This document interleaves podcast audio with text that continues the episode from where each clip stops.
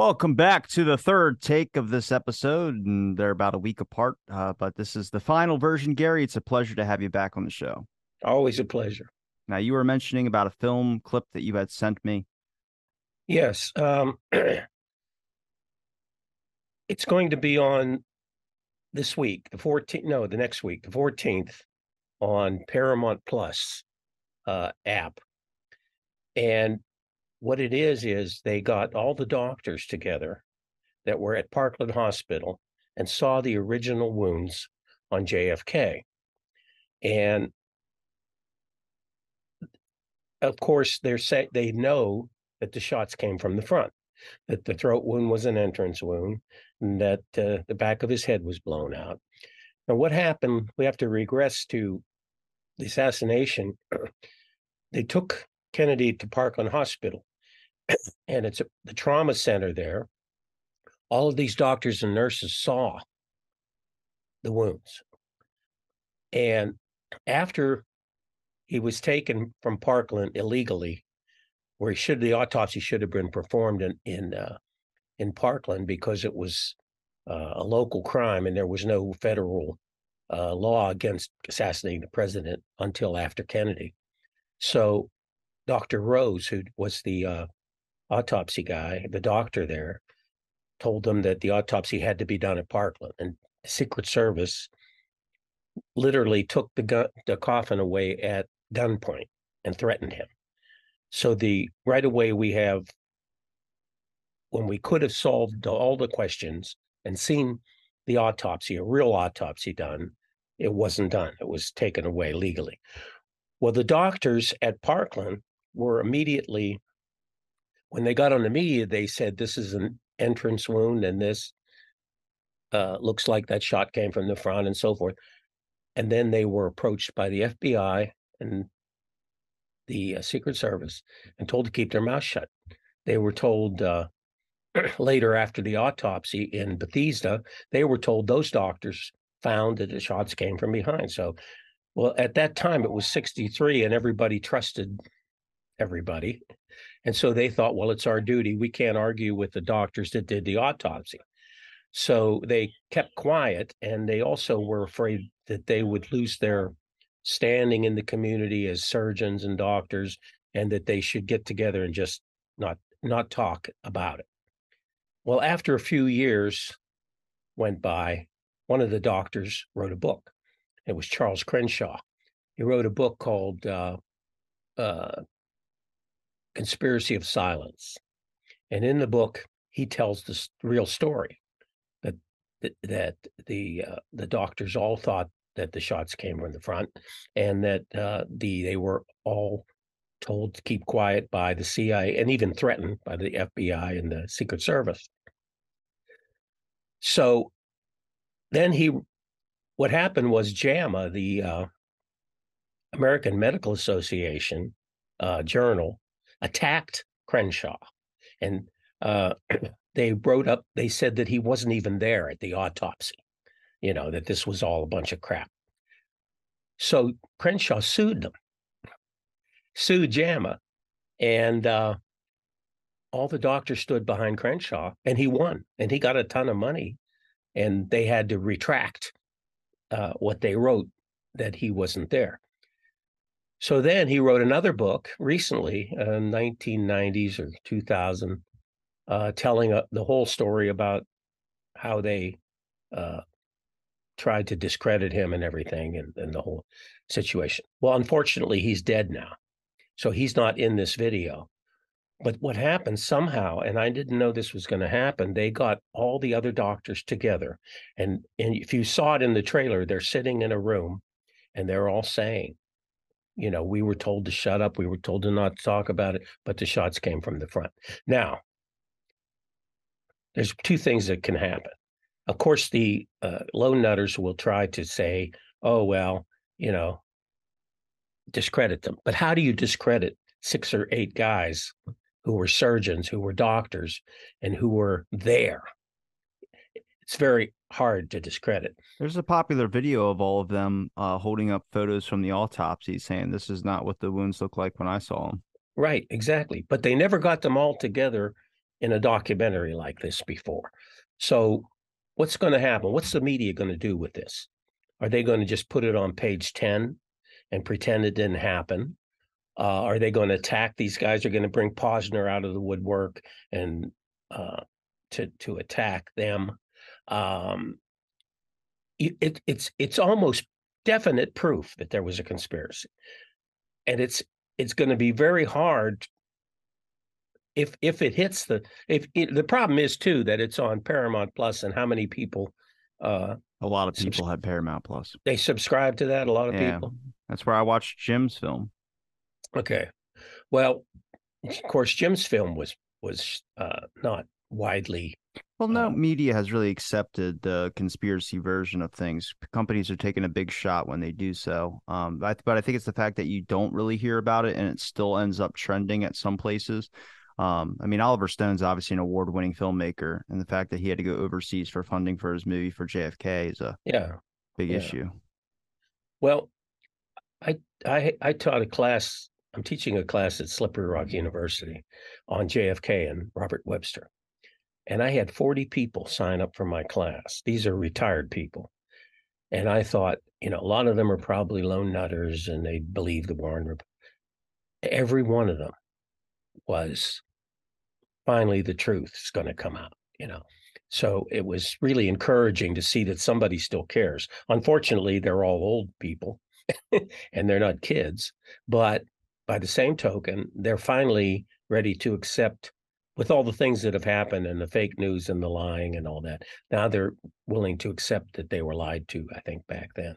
But it's going to be interesting to see if this is buried, ignored, attacked. I'm, I'm waiting to see what's going to happen after this.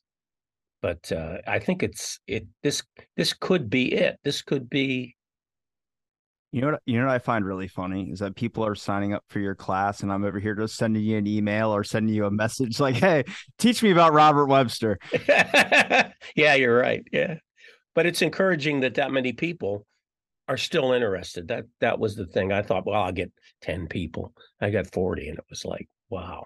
No, there's a lot of like some of your clips started trending because um some of the topics we discussed, and it's why I wanted to have you on to talk about some of the things because I had to dive a little bit deeper into it myself. Um, I have to ask about John Fain. You mentioned him. I think a lot of people know about the FBI agent James Hosty, who um obviously comes up in the assassination when you start diving down into it. But John Fain is a name I had not heard until you mentioned it to me, and I had to do a deeper dive on him. Um, could you explain a little bit about who John Fain was, how he comes into the situation? Yes, uh, John Fain was a special agent for the FBI in uh, Fort Worth and Dallas. Uh, and when Oswald came back from the Soviet Union with a Russian wife, uh, of course, the FBI was interested and wanted to, uh, you know, make sure that they weren't working for the Ru- Russians or to find out if the Russians, the KGB or somebody was in touch with them. So the first thing they did was they, Fain uh, got the case and he called, uh, he either sent a letter or called Oswald and told him to come down to their office. They wanted to interview him. So he went down to the office, to the FBI office. This was in uh, maybe June 62. They had just gotten back. They were living in Fort Worth and uh, they interviewed him, and he told them no that the Russians weren't in touch with him and whatever. So then in August, about two months later, for some reason, they pull up at uh, Oswald's apartment. Oswald was living in a duplex on Mercedes Street in uh, Fort Worth at the time. And they waited for Oswald to come home from work. And uh, because they didn't want to. They told him they didn't want to interview him at work and embarrass him and all this stuff. So they parked out in front of his house, and when he came up the street, they stopped him and got asked him to come into the car, and they talked for an hour or more. Fain and his partner and Oswald, and what exactly was said, nobody knows for sure. Uh, in one interview, I one interview I, I read that Fain said he was belligerent and blah blah blah. And another, he said he was he uh, he assured them that nobody had contacted him and he would let them know if you know, if they did and so forth. So it's kind of two different stories of of what was said in the car, but nobody knows. And then Fain retired two months later, and Hosty replaced him. And of course, we all know how that went. Uh, interestingly, Hosty uh, Hosty came to Oswald's apartment, and he wasn't there. And he talked to Marina, and he came to Ruth Paine's house and talked to Ruth Paine uh, when Marina was there. And uh, Oswald asked her to, uh, found out about it, and he was very mad that they were approaching his wife. And he, uh, she didn't speak English, so I don't know what he thought he was going to get out of her. But so what uh, he did was he told her write down his name and his license plate number and all this stuff. So she took notes. The next time he came, she wrote down the license number, and all these things were found in Oswald's uh, notebook after his died. There was Oswald's phone number, Oswald's, I mean, Hosty, Hosty's phone number, and Hosty's uh, license number, and all that stuff were in his book. And the C, the FBI tried to cover that up. They didn't want it known that they had been in touch with Oswald and so forth, but uh, it came out anyway that that he did. and of course, Hosty was working on right wing stuff. Why why he was handling Oswald doesn't make much sense. In fact, if he had walked into that apartment, it was Neely Street that he went to, uh, and and and saw Marina. Uh, just think about it. If if if he had walked in like de Mohrenschildt did and saw that rifle, it was Hosty that investigated um, the Walker shooting. and here's this rifle that supposedly was in the apartment there. He might have walked right in and said, What's, you know, what's that? But he didn't. Apparently it wasn't there. So, eh, you know, Hosty from then on, I think, was Oswald's contact. And he was um, an informant for the FBI. And he was whether he was willingly do it, doing it or whether they were kind of maybe blackmailing him, threatening to uh, cause trouble with his wife or whatever. I mean, who knows? Nobody knows. But I'm I'm um, I'm really sure he was an informant for them, willingly or unwillingly, and that leads to all kinds of possibilities. Of course. Do you, do you think it could be possible that in that car when they talked for a couple hours that that's the point where they contacted them to keep up tabs on because that's in the Warren Commission. John Fain's testimony is the counter opposite from uh, the Warren Commission's version of who Oswald was a violent uh, person. He literally states that Oswald was not violent. Um, I asked, they were mostly concerned about his wife um, having KGB connections of that sort. But I think if we talk about how he was able to pay the money back so fast, that could be an example because he could be an FBI informant from that point on, keeping tabs on any interesting mail or things that could be from the Soviet Union. Well, I think you're right. Uh, I think that's probably when they said, "Well, look, um, if they do contact you, you know, let us know." And Oswald, of course, would jump on this kind of thing because he he w- always wanted to be like Herb Philbrick. He wanted to be working for the FBI, you know, secret. He loved the secrecy and and he was good at it. So I think he said, "Okay, yeah," uh, and and maybe he said, "Well, you know, I, I'm I can't afford to do this. Uh, I got I got to work, and I'm busy." And they said, "Well, we can give you a stipend. We can give you a couple hundred dollars a month or something," and that could have helped him pay, or they could have paid off the uh, the loans for him you know, as a deal, part of the deal. Who knows what happened in that car? But I think you're right. I think at that point on, he was probably an informant.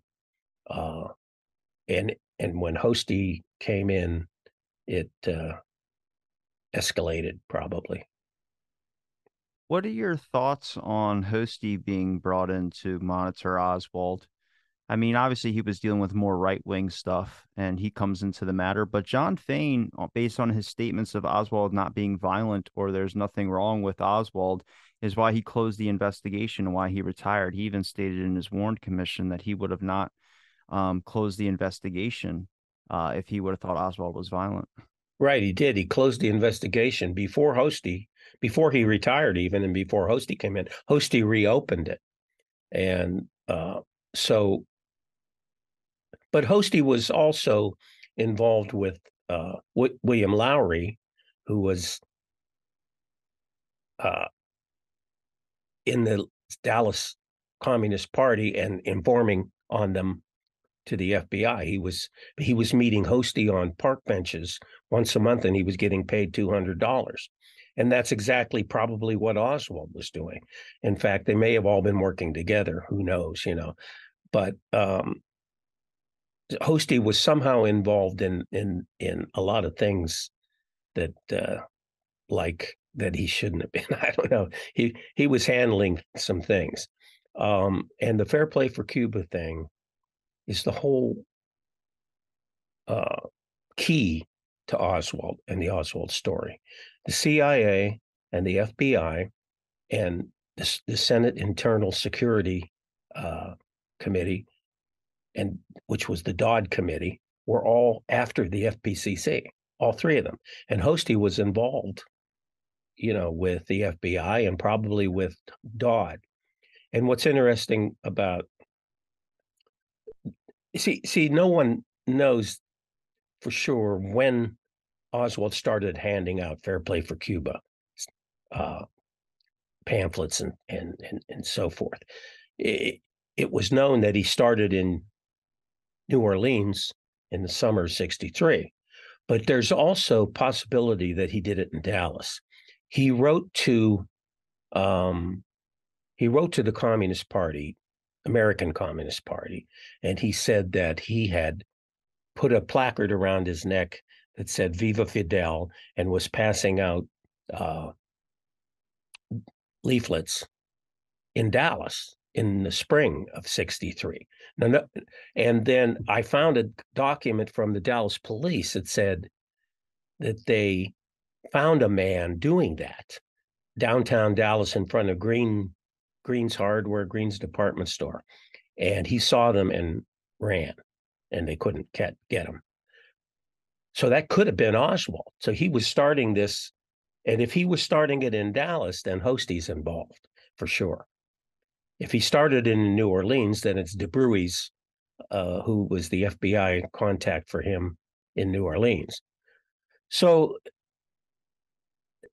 here's the thing they're trying to destroy the, the fair play for Cuba committee and they weren't happy just doing uh, just getting uh, associating oswald and the communists with them they were trying to associate them with the communists but what they were also doing was they were doing they were doing false flag things and blaming it on the uh, on the fpcc and that could be exactly where Oswald came in. And when you remember that Dodd had a, also had a committee on juvenile delinquency, he was working all these right wing things.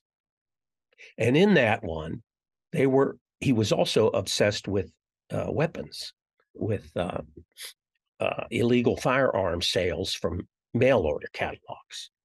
So if you look at it that way, not only is Os- Oswald's trying to, to destroy the Fair Play for Cuba Committee for them, for these one of these youths or all three groups. The only way, uh, I mean, it explains the reason why he punched somebody, whether they were arguing over something or not. I don't really necessarily think that's a hothead move considered his sophisticated measures, but it makes the Fair Play for Cuba Committee look like a violent organization if he's that's representing what, it.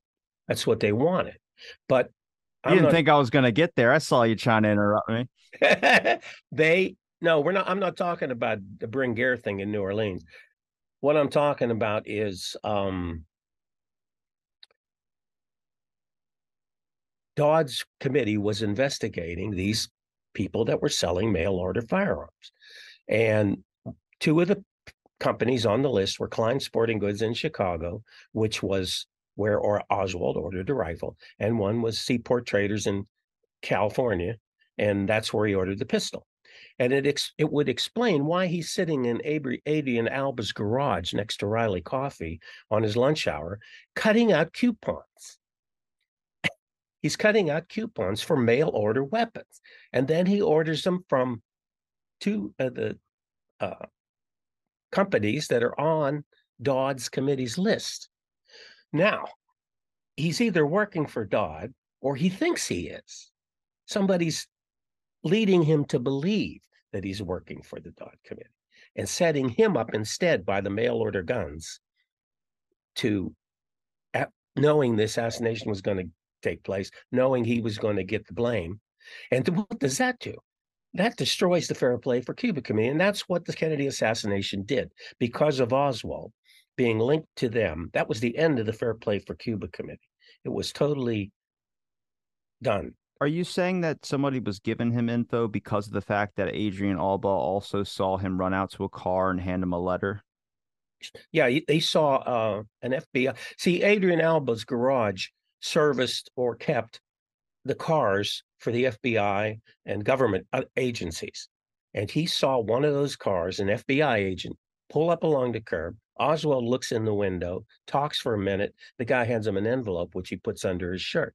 Money. It's here's your here's your money this month you know that kind of and uh, alba saw that uh, and he saw oswald sitting in there reading gun magazine and he's and he's asking alba questions about mail ordering guns even after he ordered his. He already ordered them and he's asking him questions. So that tells me he's trying to get information for the dodd committee about mail order guns whether he's really working for them or whether somebody's using that to incriminate him for the assassination that's going to happen.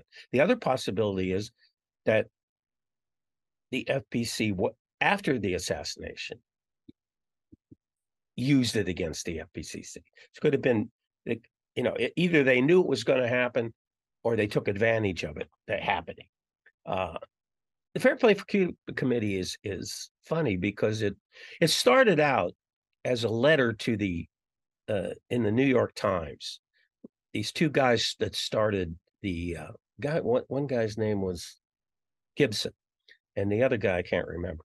But this Gibson, they start they they they got a bunch of intellectuals together, and they all signed this letter, and they sent it to the New York Times, and it basically said. Uh, give Cuba a break. There's some good things happening. Castro's not that bad a guy.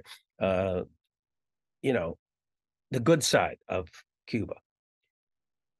And this really scared, uh, for some reason, Hoover and uh, the Dodd Committee and all those people, because up until that time, some of them were black. Some of these intellectuals were black. Up until that time, blacks had only attacked racial issues and now they were going over to foreign policy and stuff. So they had, and then this uh, response to that ad in the New York Times was so uh, big that it that the FPC started to grow into this organization. It was a positive response, and they were, you know, they had to hire an accountant to take keep keep track of their funds and all this stuff. And Gibson had no idea that was going to happen and he didn't really want to do it. So guess what he does? He goes over and becomes an F, a CIA informant. He he starts to work for the CIA, and so he he he either switches sides from, you know, from the Fair Play for Cuba. Now he's a CIA uh, operative, and, and then he goes a third route, and he becomes a KGB informant. So the FB, the C, triple. anyway, so the CIA dumps him finally, and they never, uh, they never do that. They never dump agents that uh, are established, you know. But they did. They dumped him, and so I mean, it's uh, it's what was really going on. Everybody's faking everybody else out, and uh, I, what does Oswald think? What does he know? He's being manipulated and he doesn't know who's handling it. It's really my take on the whole thing. And and it's so uh intermeshed with all these things, this paranoia that was going on with communism that uh, it could have been anybody, you know, that was really controlling it. Again, my favorite guy is Angleton because uh, he's a genius at uh, staying in the background, and he was probably that was part of COINTELPRO, and that was Angleton and Hoover created COINTELPRO. So Angleton was also in on the Fair Play for Cuba deal. So, uh, What do you know about the Marxist literature that was getting sent to Oswald? Uh, well, uh, he was subscribing to it. Uh, he started that in the Marines. He was getting it when he was in the Marine Corps, and I mean that tells you a lot right there. I mean, in the in '58 or whatever it was, he was there before he defected. He's getting he's getting uh, communist literature in the Marine Corps. And, I mean, that just doesn't happen. I mean, you wouldn't get away with it. You'd be arrested or. You think that's a made up story, or do you think someone no, was sending it on purpose? He did. He he subscribed to it. Okay, he, so he, he, he subscribed to it, but he but he but he had it sent to his post office to the Marine Corps or whatever, to an APO or whatever. And so, uh, one of the, in fact, uh, if you read the testimony of his fellow Marines, there, that's a lot of interesting stuff. And one of them was somebody turned him in to his superior, said he's getting this communist literature, you know, and his uh, his sergeant or whoever it was went to his commanding officer and told him, and nothing was done about it. It's like, oh, we know. okay, I mean, it's who knows. And then when he went came back from Russia, he was still getting. Uh, he went to Russia and he continued to get literature when he came back with Marine in 62, 63. He was getting it then. And that's the pictures that's in the photo for Time magazine where he's standing there with the militant and the worker. Now the militant and the worker are two different two different things. I mean, they're not, you know, one's socialist, one's communist. They're not anything, they don't even approve of each other, which is odd, you know. So uh, he was getting this literature and he was getting one called Crocodile, which he started getting after he came back, which was kind of a radical uh, newspaper. So I don't know if this was part of his image to be, he's posing as this Marxist, and so he gets this literature. Uh, part of it might have to do with, and if we go down this road, will be two hours. his his cousin Lillian or uh, his cousin uh, Marilyn Murret um, is is really an interesting story. She was a teacher and she traveled all over the world, and she went to like, I mean, I can't she can't tell you she went to like twenty universities all over the world to get a bachelor's degree as a teacher. And then she traveled to almost every country in, in the world. How she could afford it on a teacher's salary, I don't know. But she visited, you name a country, she visited it in the 60s. Well, she here's here's the funny thing. I found this uh, news article. There were these two uh, guys that wrote an article like it was like Huntley and Brinkley, but they were political. They were more uh, anti-communist type guys. Scott and uh, can't remember the other guys. Anyway, I found his article, and it was it was written in sixty four, I think. And they had what they had was they had a list of. They said they had a list of two hundred people who had gone to the Soviet Union or to uh, uh, the countries, satellite countries of the Soviet Union, and they were um, being investigated because of the assassination. That it wouldn't happen again. That that some commie sympathizer wouldn't come over. Basically, is what they said.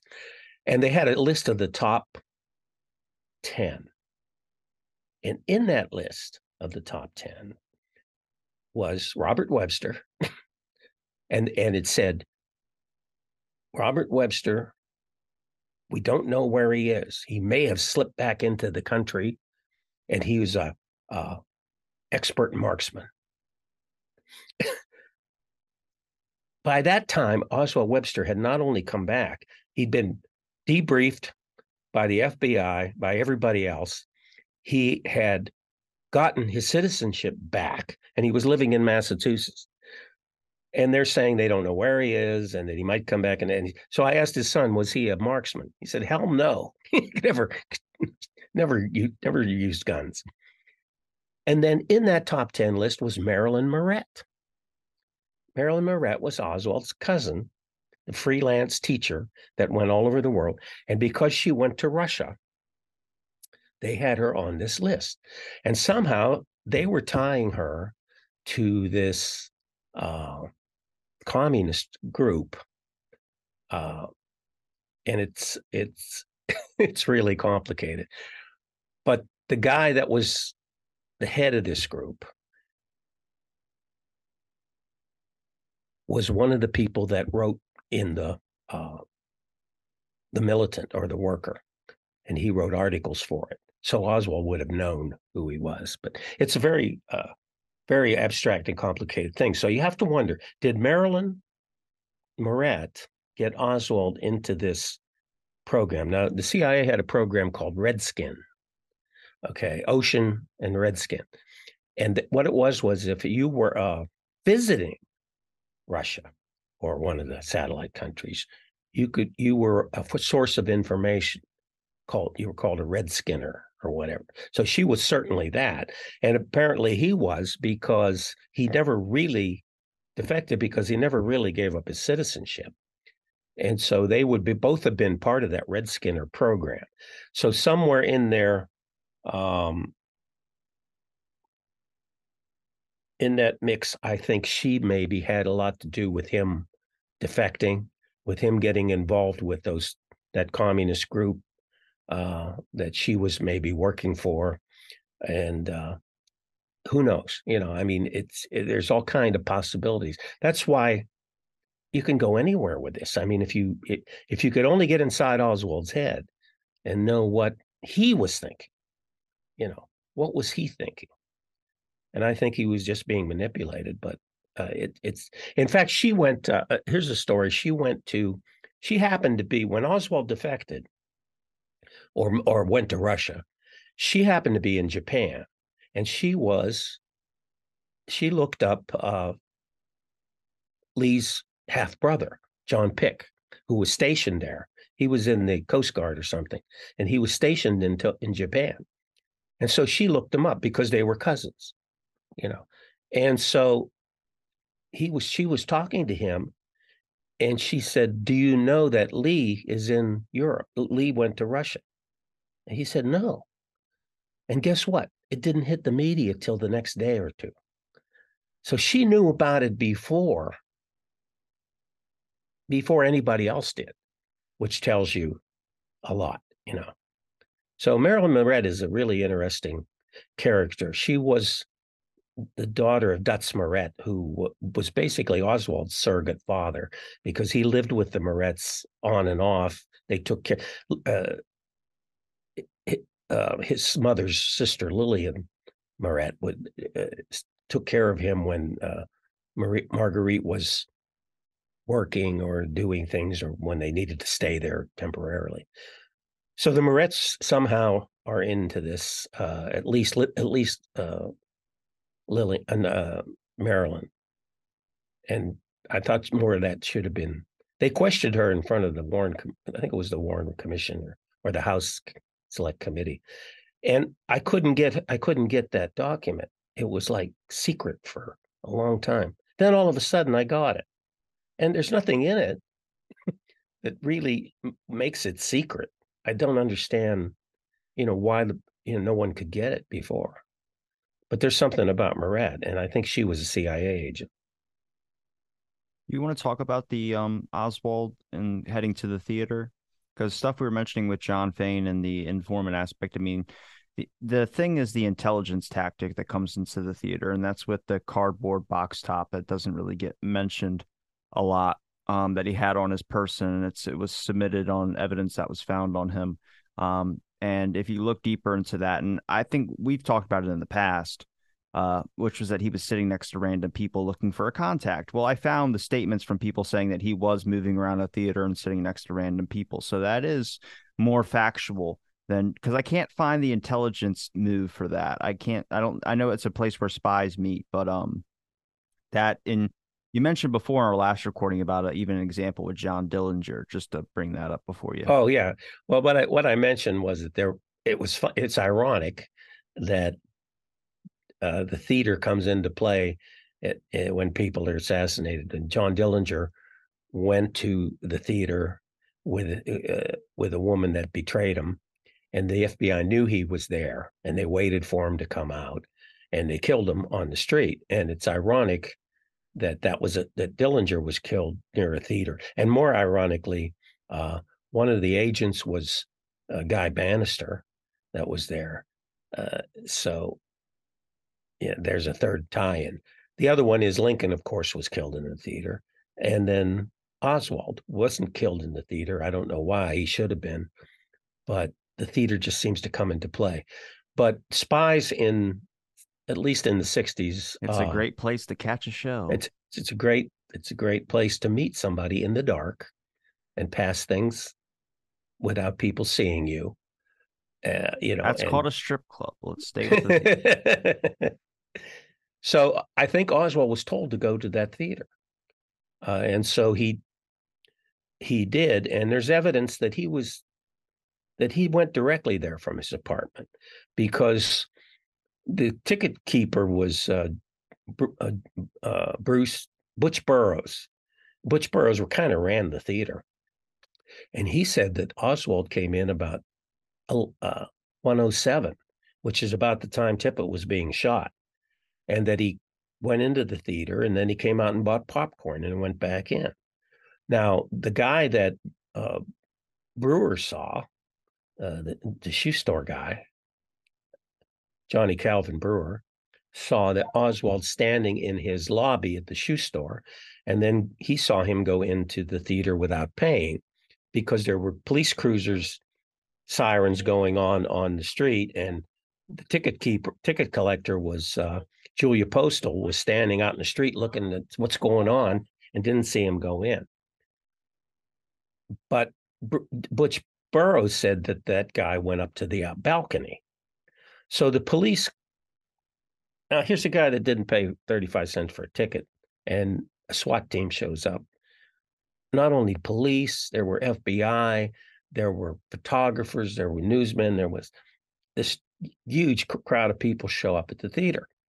And Oswald is arrested in the mezzanine.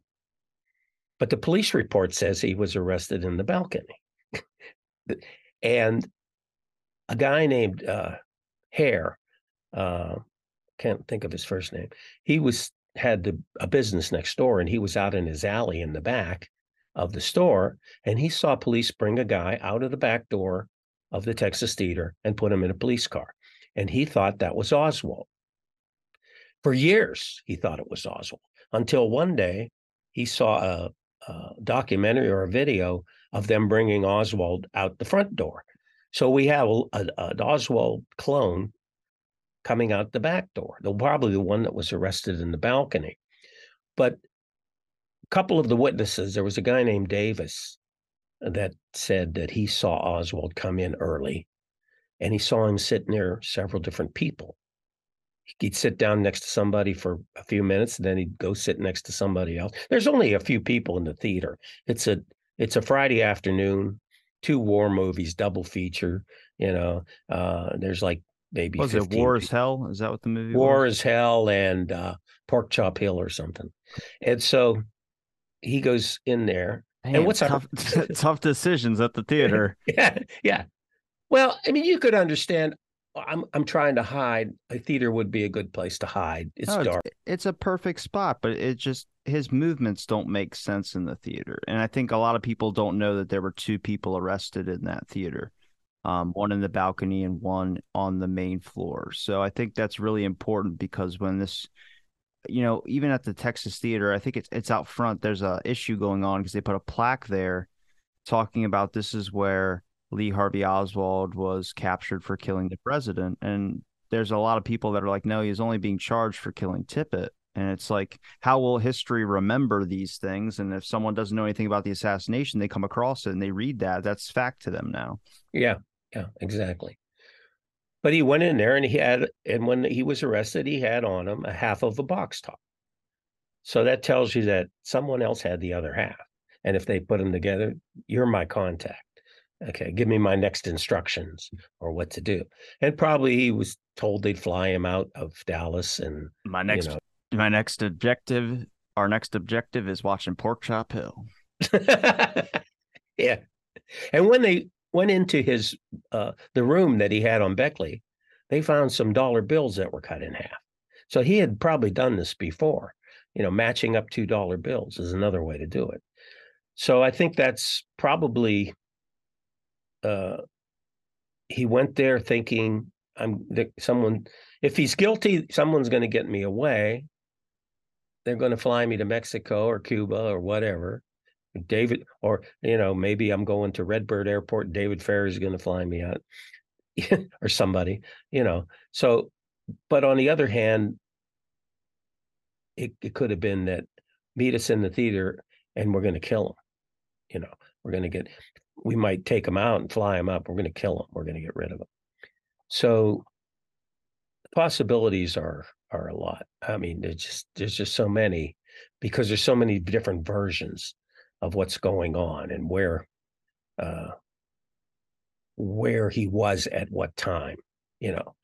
And the Tippit killing is is is really a key because if he went in there at 107, he couldn't have killed Tippit. And how could he walk from his apartment to the Tippit site in a, which is over a mile in you know in just uh, 10 minutes or less? I mean you got to be running you know to do that. Uh, and not, the, the, even worse you know uh, the commissioners tried to prove that he did that. He he he walked that in. And so david belin actually walked it two or three times and timed himself, you know, to prove he could do it. And he couldn't, but he said, I was close enough, you know, I had, you know.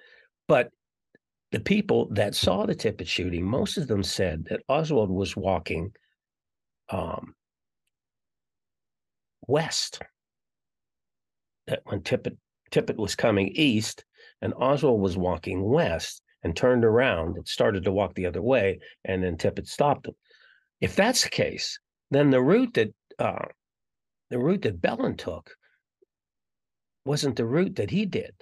In fact, his route, if he was coming west instead of going east, it was a lot further than a mile. It was he was a roundabout route, and so he couldn't have possibly walked it in ten minutes or whatever. So the Warren Commission said he was walking east, although most of the witnesses said he was walking west, which is strange. So where was he going? You know, where was Oswald go- if that was Oswald? Well, why did his gun not work in the theater if it just worked prior? Well, uh, again, you have to take all the all this stuff with a grain of. Were you there? No. Did you see it? No. Did I see it? No. The cops version, you know, the Dallas police corrupt. Number one. Okay, so McDonald said that he came in and Oswald jumped to his feet, said it's all over now, and pulls out his gun, and that he's going to shoot McDonald. McDonald said he put his hand, he got his the web of his hand in between the hammer and the uh, the bullet so that it didn't fire and, and or other he's now now you got to understand that this guy mcdonald is he, he came i have a picture that he he gave me uh that i sent here let me show you hang on. Can you see that? Yep. That's mcdonald that's the guy that captured oswald. Super cop. It's a picture autographed uh, wait just a second. I can't hear you. It's called Super Cop, Gary. It's Super an auto, it's an autographed photo of him and Oswald and Kennedy and his and the gun, and he's selling these on eBay. You know what so that this... makes you know what that makes me think of? Hmm. Pork Chop Hill, the sequel. he is trying to get in the spotlight, make money, profit off the whole thing. So he wants to be a hero. So he says, you know, I I jumped and grabbed the gun and it could have killed me, but I was brave and I and all this stuff. And he hit him. He hit Oswald. Uh, and Oswald yelled, "No, uh, I'm not resisting arrest. No p- police brutality." So no one knows did that happen that way. For one thing, uh, if that if that firing pin was bent or or damaged and didn't fire, then he couldn't have killed Tippit with it. you know. And here's a story that'll drive you nuts. I think John Armstrong found this woman that uh, she was Mexican and she worked in this. Um, her and her daughter worked in this. Was a laundry or a sewing uh, room across the street from the, de- the book depository, the back door. And she said, her daughter said, her and her friend, they knew they knew uh, Jack Ruby, and they knew Oswald because he worked there they saw Ruby. After the shooting, they saw Oswald come out of the, the building and Ruby handed him a gun, a pistol. and they walked in different directions, according to these two witnesses. If that's true, Ruby could have given him a gun with a bent firing pin, knowing that he would get killed, you know, when he tried to draw it that he'd be shot. That's another possibility. But we'd have to find interactions with Jack Ruby and Oswald. Right. Before well, that. It, again, the Dodd committee was also investigating narcotics. And Ruby was de- involved in narcotics. And maybe Tippit too. Uh, what there was an incident a week before the assassination these two guys were arrested by the FBI. They were in a in a convertible or something and had all these guns in it. And the guns had been stolen from an armory. And they arrested them. One guy's name was Donnell Whitter, and the other guy's name was Miller. And they had been running guns with Jack Ruby. And that this again, it's complicated And if uh, uh, uh, uh, um, an alcohol, tobacco, and firearms agent named Ellsworth was investigating that. What was happening was there Did were. he work gun... for Rand Corporation? No, no, he was a federal. He was a. Oh, you said Ellsworth. Ellsworth, Ellsworth. He's investigating the fact that there's arms disappearing from this arsenal, and they're going to Cubans probably uh, at, the, at the house on Harlandale Street. Uh, and this guy at the armory that's in charge of the weapons is letting them, selling them to these Cubans. And Jack Ruby's involved in this somehow. So what they're trying to do is arm these Cubans for another invasion of Cuba. These are radical. This is Alpha 66 guys. And so this uh, uh, Ellsworth is investigating this at that time, and he comes across this gun store, and this guy named Mason owns this gun store, and he is thinks that Mason is the go-between between the armory and the Cubans.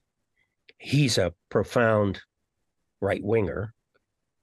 He drive he works for uh, uh, H.L. Hunt drives drives him around, and he's an expert marksman. He was an ex-marine, and he is a twin for Lee Harvey Oswald. He looks just like him. And guess what? That's the only store in Dallas Fort Worth that sold Mannlicher Carcano in uh, ammunition. Yeah, after the assassination, they couldn't find they couldn't find any place to where Oswald could have got his ammunition. Nowhere.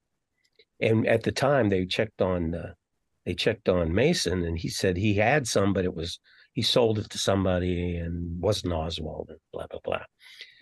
So Oswald was or Ellsworth was just about to crack down on this ring, this Cuban uh, connection, this stolen gun ring, when all of a sudden the Dallas police and the FBI arrest this Donnell Whitter and this other guy. and he was really mad because they ruined his investigation. He was getting close to solving the problem.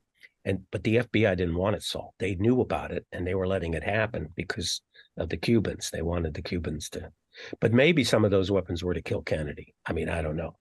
But the whole point is Ruby was involved in gun trafficking and narcotics too. And the Dodd Committee was investigating both of those things. So if Oswald's working for them, I mean, here's what what's the Dodd Committee investigating? Fair Play for Cuba Committee, uh, narcotics, juvenile delinquency, weapons, uh, you know, interstate sale of weapons, narcotics, all the things that Oswald is. You can link him to all these these things in some way. And um, what was I? Oh, oh, listen to this. So, how did they get Oswald to do this if it was the Dodd Committee? Oswald, when he was in New York City when he was 13, was picked up by uh, uh, what do you what you called uh, what do you call an officer that uh, makes sure kids go to school, truancy officer, whatever they arrested him because he wasn't going to school. He was skipping school. His mother was working and gone all day, so he just didn't go to school. He was going to the zoo. He was riding the subway all day to see, you know, where it went and stuff, doing things like that. And so they they take him and they give him psychological treatments and they put him in this this institution briefly, Border Town or something it was called, as a juvenile delinquent. And um, they gave him psychiatric tests and, and well, they wanted to keep him there, but uh, Marguerite skipped town with him, and that was the end of it. But it turns out later that that border town was funded by CIA and MK Ultra. So let's say the Dodd Committee finds this guy who was a delinquent who you know is uh, involved with the fair play for Cuba. I mean, it all makes sense. It all fits together, and somehow, somehow, maybe not all of it, but where there's smoke, there's fire, and uh, when you, that's what I try to do is find links to everything. When I find some, none of these events or things are isolated. So if you find out that, like for instance, uh, Dulles, the Warren Commission, Dulles asked Police Chief Curry, after the when they were investigating uh, the Tippit shooting, and the, you know they didn't really investigate it, but he asked him, was Tippit somehow involved in drug issues, drug? And Curry said, no, I didn't know anything about. It. Why did Dulles ask that question? Dulles knew something that Curry didn't know, apparently and and and Tippit had worked. Tippit did other jobs because he wasn't making enough money to being a policeman. He was at uh, he worked uh, as a night as a guard at different places, and one of the places he worked was right next door to Jack one of Jack Ruby's clubs, and there was Cubans there, and uh, he had a run in with a prostitute or something, and there was it was about drugs. So somehow you know, if the Dallas police are in on Ruby's uh, drug deals and they're getting a cut or whatever, Tippit could have been one of the people that was trying to make an extra buck, which would fit in right with what how, you know how he struggled. So all those things tied together. So who knows, you know. What about Oswald when he's in Dallas Police headquarters? Okay, uh, It's strange. Well, he, it's a strange. There's a lot going on in that time period, but I think it really highlights at least the climate of Dallas at the time from the Dallas police moves, at least. Yeah. Well, the the big thing that he did when he was in, well, first of all, they interviewed him. They interviewed him for hours, uh, two or three times, and nobody knows what exactly what was said, what question, too much, what questions were asked. Um, and they didn't have a tape recorder. and they didn't have a stenographer. Now that's they insane. They had two that they could have grabbed, and they could have grabbed any reporter's recorders and brought it into that interrogation yeah, room. They didn't want it. They didn't want anybody to hear what he had to say. And but Hosty was in on one of them, uh, and one of the uh, intelligence agents for the military intelligence was in on one of them. And so we don't really know what he said, you know. So maybe it was because they knew he was uh, working for the government. They knew that he was, and they didn't want people to know it. I don't know, you know. But they, all of them, Curry, uh, Fritz, and Alexander, and Wade, all made comments that they couldn't believe how calm he was for his age and how it was almost as if he was trained to undergo interrogation. And they all said that in different interviews with people, which tells you a whole lot, you know. If, if, that's exactly what he was trained in, he was sent to Russia. He was trained to undergo interrogation and not break, you know. So yeah, they asked him if he had any regrets, and he was like, "Man, I'm really regretting not going to see Pork Chop Hill." yeah, he got Pork Chop Hill. But the biggest thing that he did, the night before he was killed, he at you know you're you're entitled to make a phone call, right? He tried to call John Abt and an attorney that was not famous for uh, defending communists, of course, which would fit right into his his repertoire. And they they told him they couldn't get him. They couldn't. He he wasn't there. He didn't answer. He asked Ruth Paine to call him. I don't think she did. So then he had still had a phone call coming. So he gave them a, a phone number. They gave him two phone numbers. He said, and he gave him a name, John Hurt. He says he wants to call John Hurt at this number or this number. So the whoever these guys are, FBI, Secret Service, they're men in suits. They go to the, the two. Uh, they had two girls that worked the uh, the phone lines at at, uh, at police headquarters, and they said Oswald's going to come in, and I we we want to listen in on this. And uh, so they come in and she they they he gives her these two phone numbers. And the police apparently told her or whoever they were told her tell them they didn't answer. So she rings up there's two numbers for john hurt. She rings them up tells oswald nobody answered. But the other woman overheard this. And when the woman threw the paper in the garbage this other phone operator grabbed it and kept it for years. She kept this piece of paper with these two phone numbers on.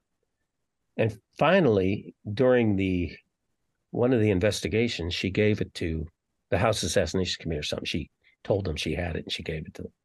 Well, there were two John Hurts. The first one was a guy that, and they were both in uh, in uh, Nags Head, uh, is it South Dakota, North Dakota, or someplace. Uh, anyway, they were in Nags Head, and the one guy never had left Nags, Nags Head, never did anything in his life. Uh, he was a nobody. But the other guy had been in military intelligence, and so they they tracked the guy down, and he said, oh, "I don't know. Where where'd you serve? I served over there at Pork Chop Hill." you can't get that out of your head, can you?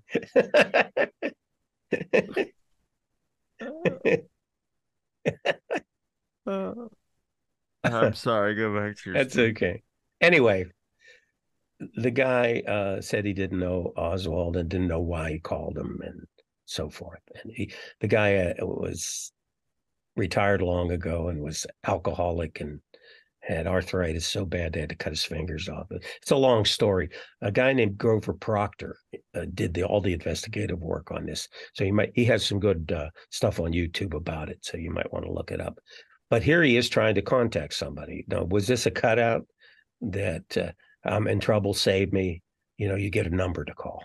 It, it, it, it's it's a cutout too, and he thinks the guy's going to come to his rescue and tell him, "Hey, wait, this guy works for us. Don't worry." But you know, but uh, what Victor Marchetti said was when you call that cutout, you're dead.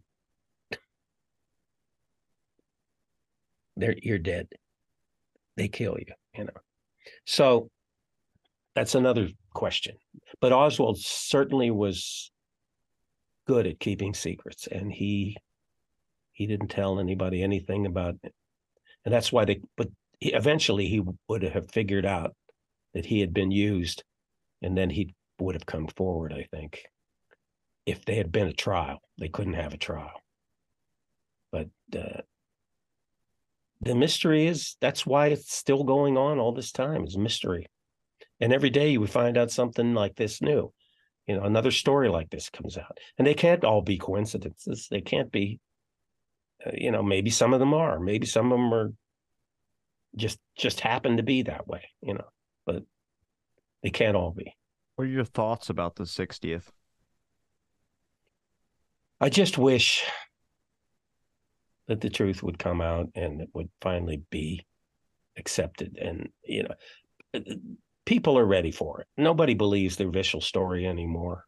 Uh, 80% of the people don't believe it anyway. So what do they have to lose? Why are they still keeping stuff secret after 60 years when everybody's dead?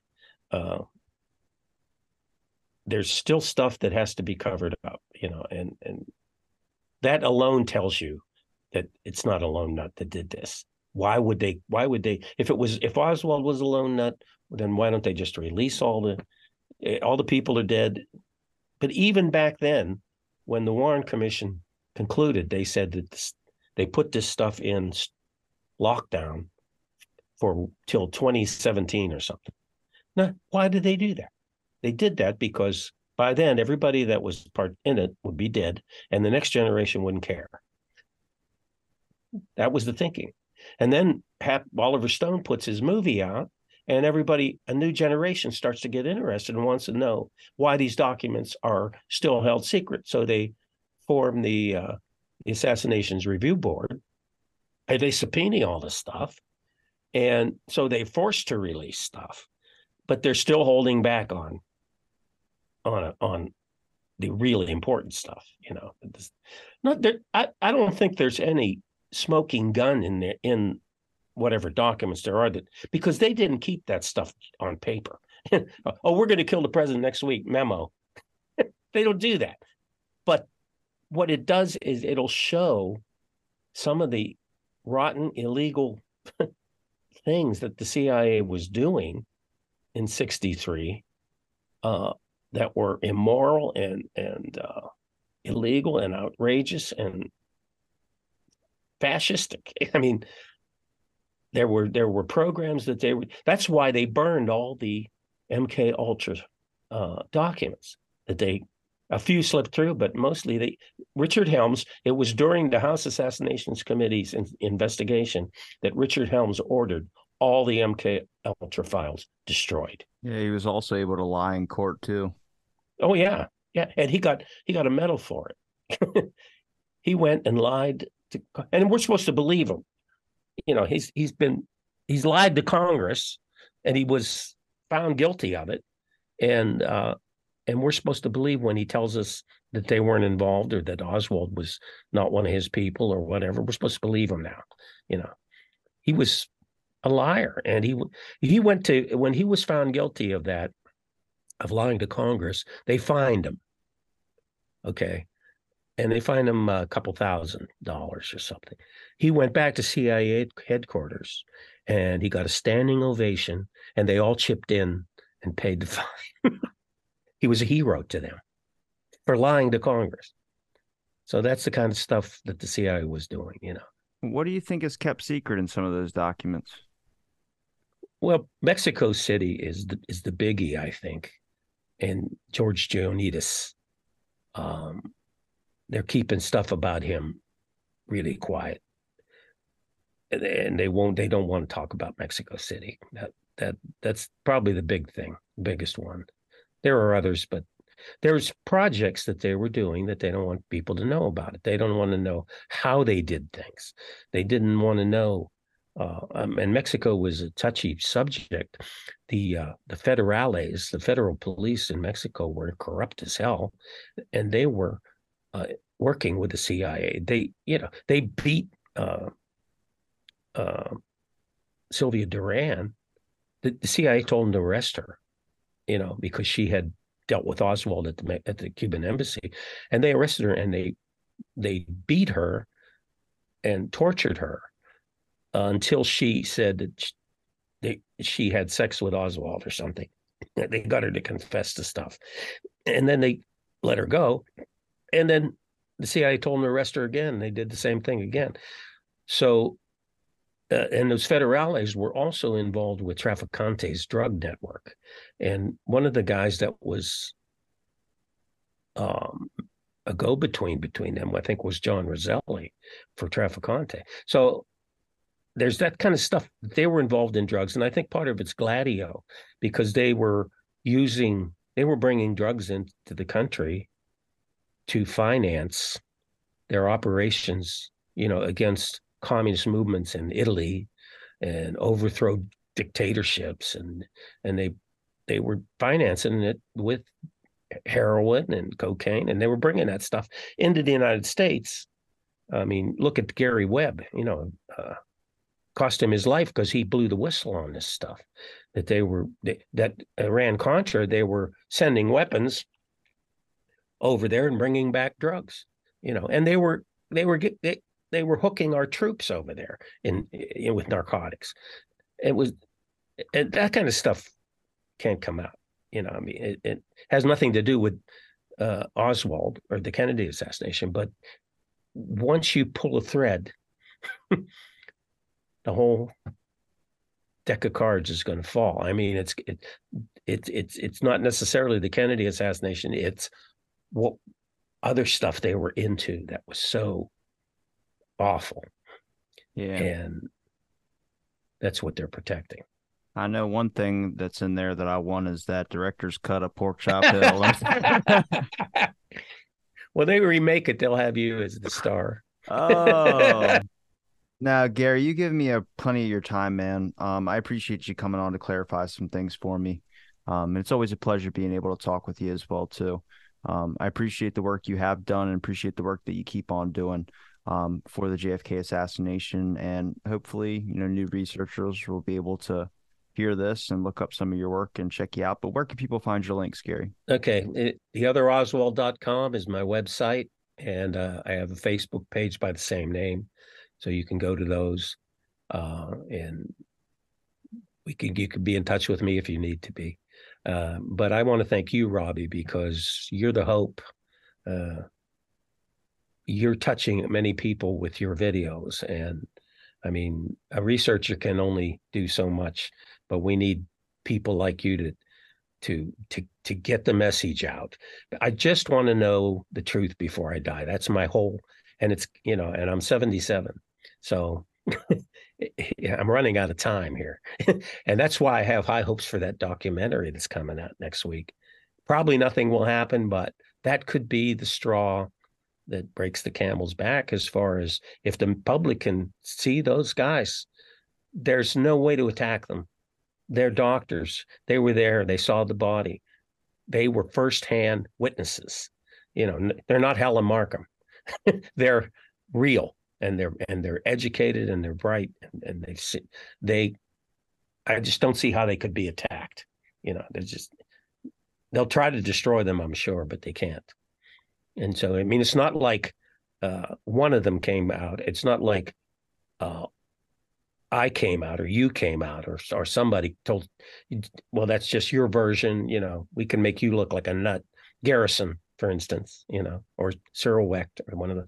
But when you get six or eight of those doctors that were absolutely eyewitnesses to the wounds and know what happened and and that even worse even better than knowing what happened and, and seeing the wounds and saying the shots came.